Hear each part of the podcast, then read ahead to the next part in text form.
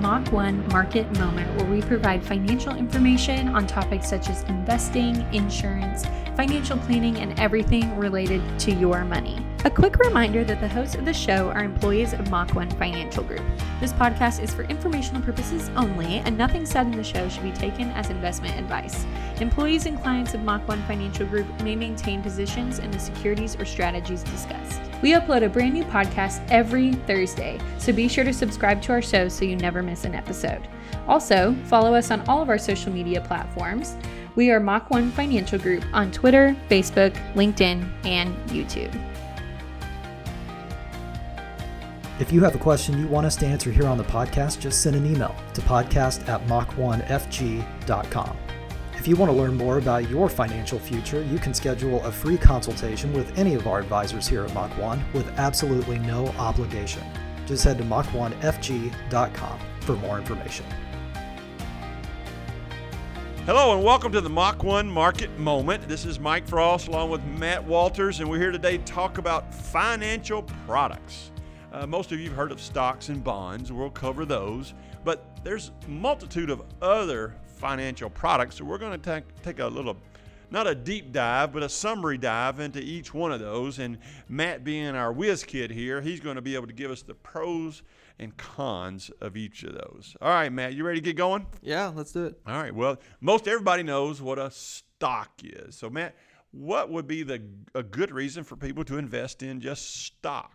Yeah, so stocks, we're going to keep all this pretty high level today, but you know, stocks are you're investing in buying a percentage or share of a company, right? Publicly traded company. And so stocks the pros and cons, right? They can produce really good returns. There's a lot of upside depending on what companies you're investing in, et cetera. But they've been really good long-term performers um, for people who invested in stocks. The downside is they can be really volatile at any given day, right? Any given day, there's nothing saying that your your stock in a given company can't drop in by half of its value or more, right? I mean, there's nothing stopping that. So that's those are kind of the pros and cons. Just like anything, risk reward, you can get really good return, but it also comes with a lot of volatility and risk. Um, the the another positive is it's really liquid, right?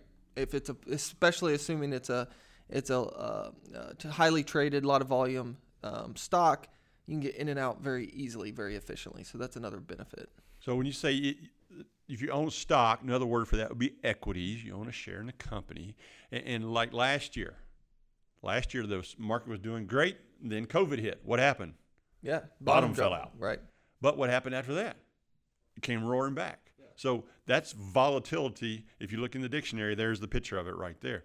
So stocks can be volatile, but over the long period of time for the last 80 plus years, it's averaged almost what? Almost 10%. Yeah. The market has. So uh, if you're in it for the long term, and that's what we think investing is, stocks could be a good source for you. Sure. Okay, so let's let's transition from stocks. So let's talk about most people here stocks and bonds, a 60-40 split.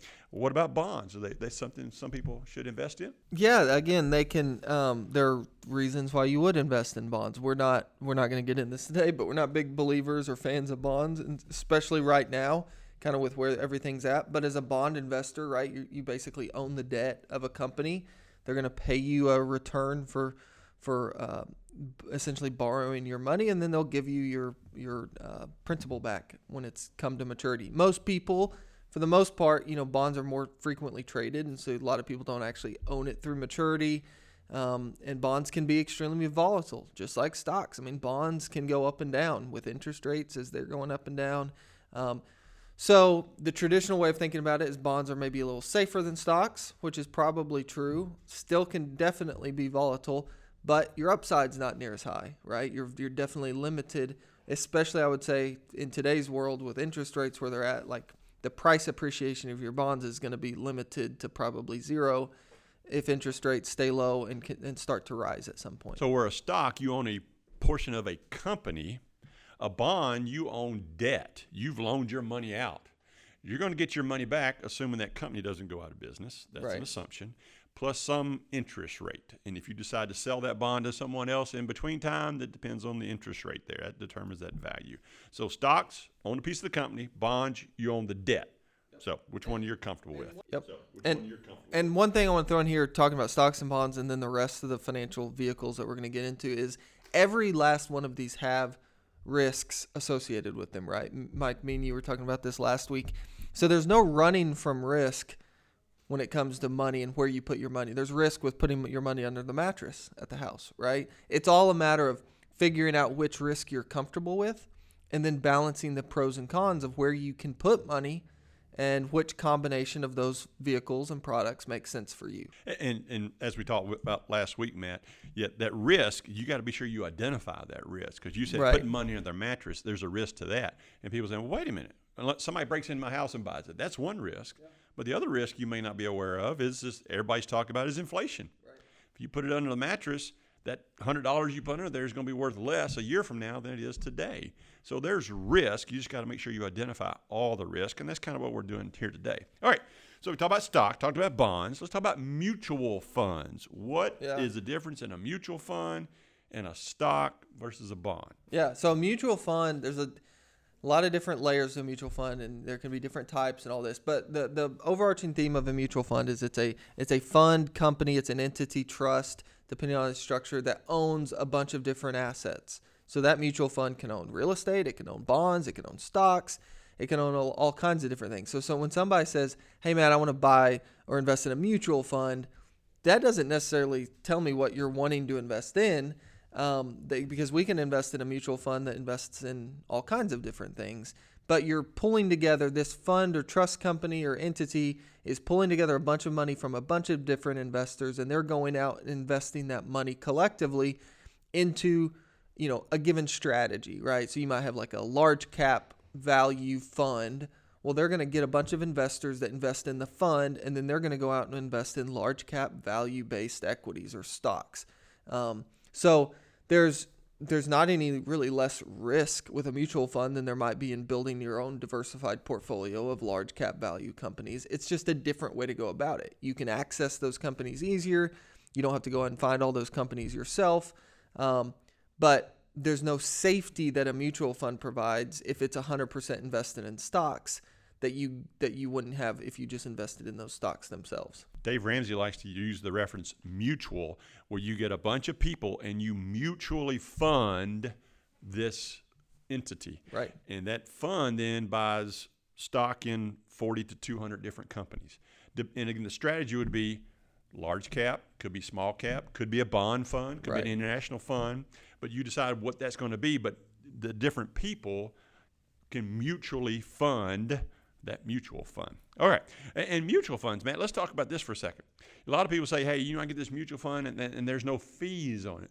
How the fees charged on a mutual fund? Yeah, so the f- mutual funds, as well as ETFs, which we'll get in here in a second, they have expense ratios or, or funds uh, or fees of the fund, right? So there's somebody managing this fund, managing the legal component, the accounting component, the actual investment component of the fund, and they're charging the fund fees. And so where you might not see um, a line item, you know, monthly management fee coming off the top of on your statement, it's built into the performance. Another thing about mutual funds, a difference between this and another type of fund we'll talk about is you know they trade it based on their net asset value. You can't liquidate a mutual fund in the middle of the trading day, right? It has to wait until the fund's assets settle at the end of closing of that day and then they basically run a calculation and figure out okay we're invested in these you know thousand companies and they all close the day at x price and so that means our fund is worth x and then the price of that fund adjusts and they'll liquidate and buy and sell shares kind of after close.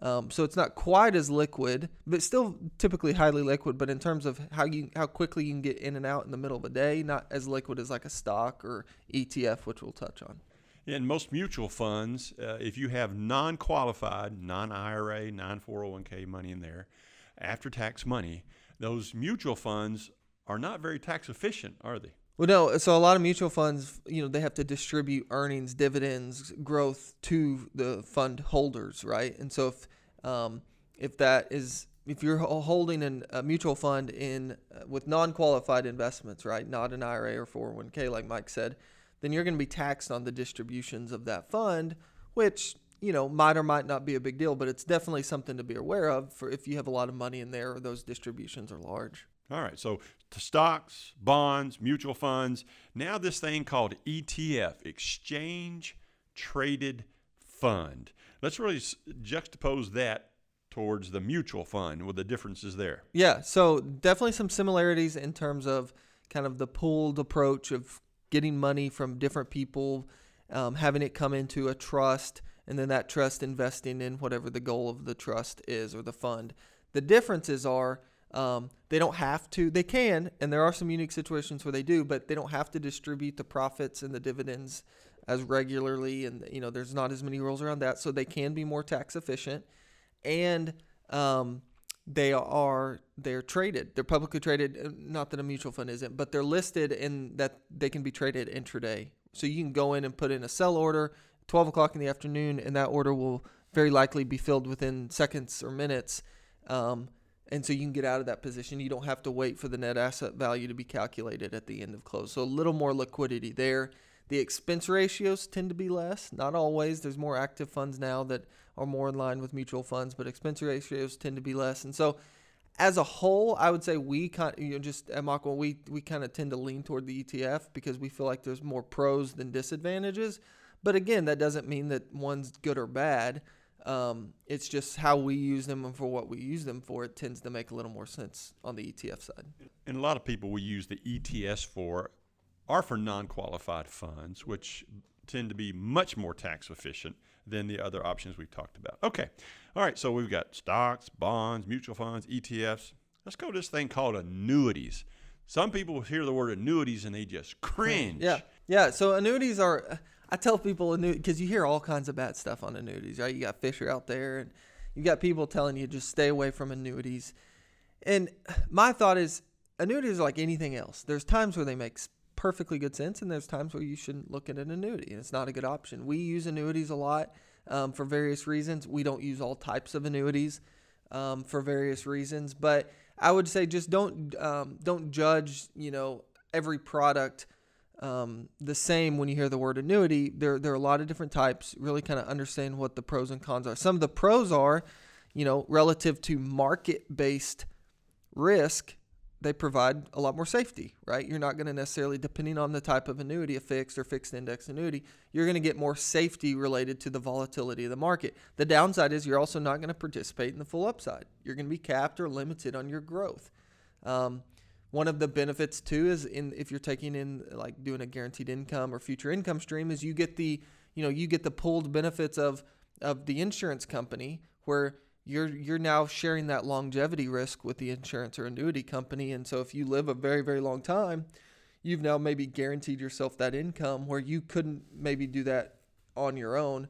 And then lastly one of the downsides is well annuities typically have liquidity restrictions right? So you want to be aware of that do, making sure you have plenty of liquidity both with the annuity product if you're looking at one but also outside of it so that you don't get yourself in a situation where you know you don't have the liquidity that you need. We use here at Mach One, we like annuities in place of bonds. If you want safe money, we kind of use annuities for that. And I like the analogy of annuities are like vehicles. You know, Matt, you and I drive a pickup truck. Well, a pickup truck wouldn't do a whole lot of good if we had six kids we had to haul in them. So we'd need a minivan or something like that. Or if we wanted to drive 150 miles an hour, our pickup trucks might not do that. We might want to get a faster car. So, depending on what you're using annuity for, there's a type of annuity for that. So, if you just hear the word annuity and you automatically have a bad connotation with that, well, that, that may or may not be true depending on the type of annuity. One type of annuity we don't do here at Mach 1 variable annuities because that means it goes up and down and that takes away the safe portion. So, that's one thing we won't do. Okay.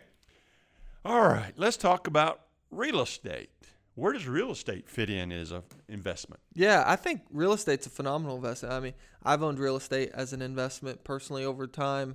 Um, and I've seen both the good and the bad of it, right? And it's, so it's like anything else. I think there are people that should absolutely look at real estate and should absolutely invest in real estate. Some people, uh, you know, there's a certain part of real estate that can be really kind of attractive and kind of fun and, you know, sound really good. I think some people maybe get a little bit ahead of themselves want to get into it a little too early, where maybe they need to build up some more liquidity and kind of get themselves in a better financial situation. Um, because there's a lot of risks that are associated with real estate as well. On that note, there's different ways to invest in real estate, right? You've got commercial, you've got residential, you've got agricultural, you've got all kinds of different things that you can get into on the real estate side that provide potentially great streams of income in the future, right? Real estate's been a good inflation against a good hedge against inflation over time, in particular commercial real estate. And so there are definitely advantages to real estate and investing in real estate.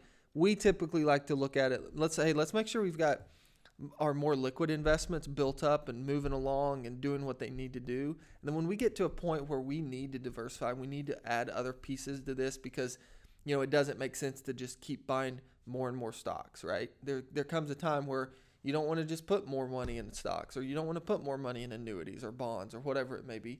That's where you know it can definitely make sense to to invest in real estate. And then on that note, I'm cramming a lot in here in this short period. On that note, invest in what you know too, right? We do you have people out there who know, love, and and do real estate for a living. Well, real estate that's that's different for you than someone who doesn't do it professionally. So maybe you do real estate in a bigger way, and but also invest in other things on the side. Where someone else who doesn't, you know, live and breathe real estate professionally, you know, they don't need to act like they do, and that's where I think people can kind of get themselves in a tough spot. And like Matt said, that real estate is a can be a component of your retirement assets. Probably not the only component. And you need to ask yourself some questions. Do you want to be a landlord? Do you want to be the one that gets the phone call that goes fix the leaky toilet or the water heater, the roof that's caving in? Or would you just rather have it in the stock market? Because, like Matt said, you got to know what you're investing in. So if you're a novice at real estate, uh, you might want to back up. And we like to have your home paid for before you go do more real estate. You can't foreclose on a paid for home. So that's a Dave Ramsey ism there. Okay, so we got real estate. Yes, it could be a part. All right, Matt, we get a lot of questions on this, a lot of feedback on this. Bitcoin, cryptocurrency, where does that fit in our retirement plans? Yeah, so crypto, I think this is this needs to be the speculative piece of your portfolio. So whatever amount of money that you have that you've allocated to say, hey, this is what I want to go out and be very, just very risky, very invest in very speculative things. And if crypto wants to be a piece of that, uh, great. You know, if you get it and you believe, but I, we don't think that that should be a key component to your retirement investing and money that you need or expect to be there long term. A lot of people have made a fortune in cryptocurrencies. There's no arguing that. And I'm not even going to sit here and say cryptocurrencies are are worthless. We had a podcast on this a while back, and I, I made that art, kind of argument of hey, hey, like this this stuff could be around and keep appreciating for years and, and always be around. But again, that doesn't mean it's not a speculative investment. It is. And let's uh, we just need to make sure we treat it as such. So it's it's figuring out what amount of money you want to put towards speculative investments and then keeping it to that or whatever that needs to be. The pros and cons of it are obviously the pros are hey, if you time it right, if you get it right, you can make a ton of money.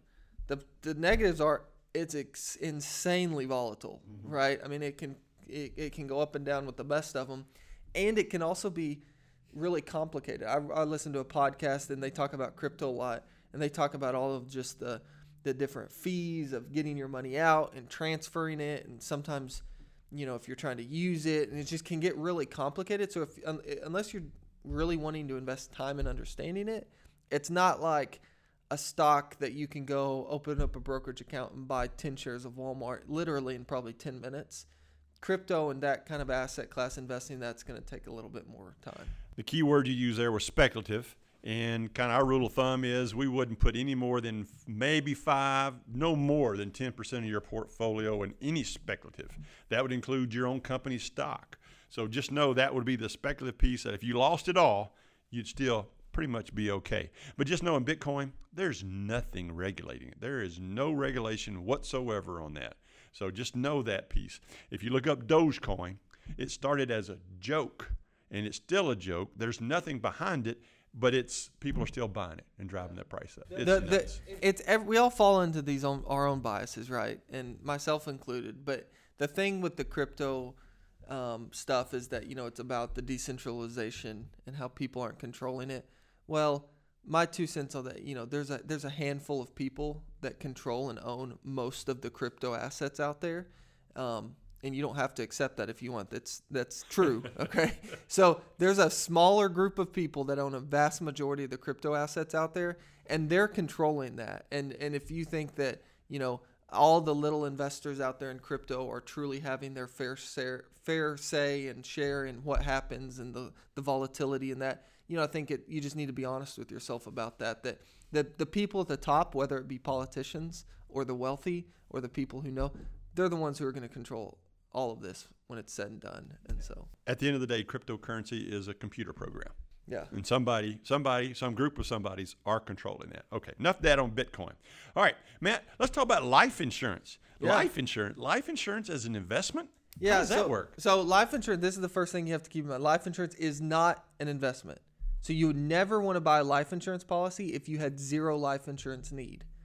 Okay. Now that said, if you have a life insurance need, there are situations where it can also provide certain benefits on the investment side. Maybe maybe you're able to um, put some money away tax efficiently into a life insurance policy. Again, I wouldn't recommend you do that if you don't need the life insurance component of it, and you wouldn't do that if you also didn't have everything else already taken care of. Um, but it can. The pros and cons are kind of similar to maybe an annuity, right? You're limited on the upside, probably pretty safe overall. Um, liquidity is going to be an issue. You don't want to put a ton of money in there that you're going to need to get everything back out. Um, but it can be pretty tax efficient. You can put money in there. It can grow tax free as long as it's set up and, and structured correctly. Um, it can provide a decent rate of return, typically better than you know like a bank account or something. So in terms of your safe money, so there's a there's again, it's not a one size fits all. There's people out there who who all they need is term insurance. That's a vast majority of people. Um, there's other people that have estate planning needs. They need more advanced permanent, you know, life insurance. There's people who just have really, really high incomes and they're just looking, hey, I just need to put money somewhere and I can't just keep putting in the bank or buying stocks like we talked about. So maybe life insurance is a per- perfectly appropriate thing. So um, definitely something to be aware of and to know. And there's advantages and disadvantages, um, but it's not a it's not for everybody. And it it is not life insurance is not an investment, but it can be an asset that can be beneficial to own. As Matt said, it really depends on your situation. So don't automatically think life insurance, oh, I don't need that. Well, you might be a prime candidate. So, okay, Matt, let's a real quick recap. We talk about stocks, we talk about mutual funds, bonds, exchange traded funds, annuities, real estate, crypto. We just talked about life insurance. The last thing we're going to talk about today is precious metals. What, first of all, what does that mean? Yeah, precious. I mean, precious metals like gold, silver, um, platinum, palladium. You have a bunch of different precious metals out there. Gold and silver being the most common two types. And you know the reasons you would invest in gold and silver are, in my opinion, they're not a great um, short-term investment. Right? I don't think you should mm, trade gold and silver because they're so hard to to trade essentially and get the pricing right. Now, if you're wanting to invest in something that maybe provides um, you know, hyperinflationary hedge. I think the same argument that some people make for crypto, you use gold and silver for the same reasons, and I think uh, that I can understand an argument for all three in the in the case of a hyperinflationary kind of scenario. So, making a small investment, you know, two, three, four, five percent of what you have into something like that to protect yourself can definitely make sense. The disadvantages are, you know, everything else can be moving along quite nicely for extended periods of time and you might own gold and silver and it's sitting there going backwards or doing nothing, right? We've seen that over time. And so you just have to be okay with that. You don't want to use it as, um, you know, a big piece of your overall retirement planning. But um, I, I, I see the pros and cons. And when somebody comes in and says, Matt, you know, I've, I'm really concerned about where we're headed or hyperinflation or the American dollar losing its value and they're like, I'm, I'm thinking about putting like three or four percent of what we got in gold. So I'm not, you know, I'm not trying to talk them out of that because I think there's actually, you know, there might could be some wisdom in that and and make sense of that. Um, but it all, like everything we've talked about, you have to keep it in its right place and use it in the right quantity and the amount. And when you own gold or silver, or precious metals, you know that that that product doesn't produce anything. It's a store of value. Right. You're hoping that you're purchasing it today at X, and that value is going to be held going forward, and hopefully it appreciates. But it doesn't make anything. It doesn't produce income. You're just you're putting your hope in that, that the store of value is in. There. It's the same. It's it's it's another speculative investment, just like crypto, right? Just to your point, it's not producing anything. The the cash flows of the gold bar you own are going to be zero and always be zero. Um, so So it's a speculative investment. And so, like Mike, like you said, keeping that percentage on the lower end, and and you know whether it goes to zero or just never grows or does anything for you, you need to be comfortable with that. Whatever amount you put towards gold, silver, crypto, whatever it may be. Wow, we've covered a lot of territory today, Matt. Great information. Got a lot of broad information. If you've heard something today that you like, you know what, I want to know more about that, give us a call here at Mach 1 Financial. Phone number is 479 876 2100. Listen to future podcasts, just same place you're listening to this one. Uh, and again, if we can help you learn more about these, we're happy to do so. And Matt, you provided a lot of information for us today. I think you've also got a thought of the day for us. Yeah, I actually have two, both from Warren Buffett. I thought these were really good and um, applied to what we talked about today. So the first one is a simple rule dictates my buying. This is again from Warren Buffett. Be fearful when others are greedy, and be greedy when others are fearful. So I think that's good. And even more uh, even a better one for today, based on all the different financial vehicles and things that we talked about, is the important thing is to know what you know and know what you don't. Amen. And, and the the uh, one of the key attributes to a good investor is accepting that you don't know near as much as you think you do. That's a fact. All right. Well, Matt, thank you for sharing those thoughts today from Warren Buffett. If you don't know who Warren Buffett is, Google him. You'll be glad you did. All right, folks, that's it for today's podcast. Uh, we look forward to you all joining us next time on the Mach 1 Market Moment.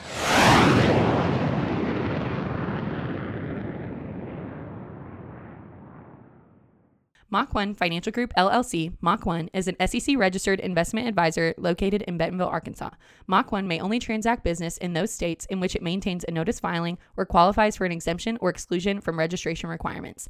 SEC registration does not constitute an endorsement of the firm by the Commission, nor does it indicate that the advisor has attained a particular level of skill or ability. Past performance is not a guarantee of future results. All investment strategies have the potential for profit or loss. The information presented is the sole opinion of the speaker and is not meant to be investment advice. Mach 1 does not provide tax or legal advice. You should speak to your tax or legal advisor regarding your specific situation. For full disclosures, please visit mach1financial.com slash disclosures.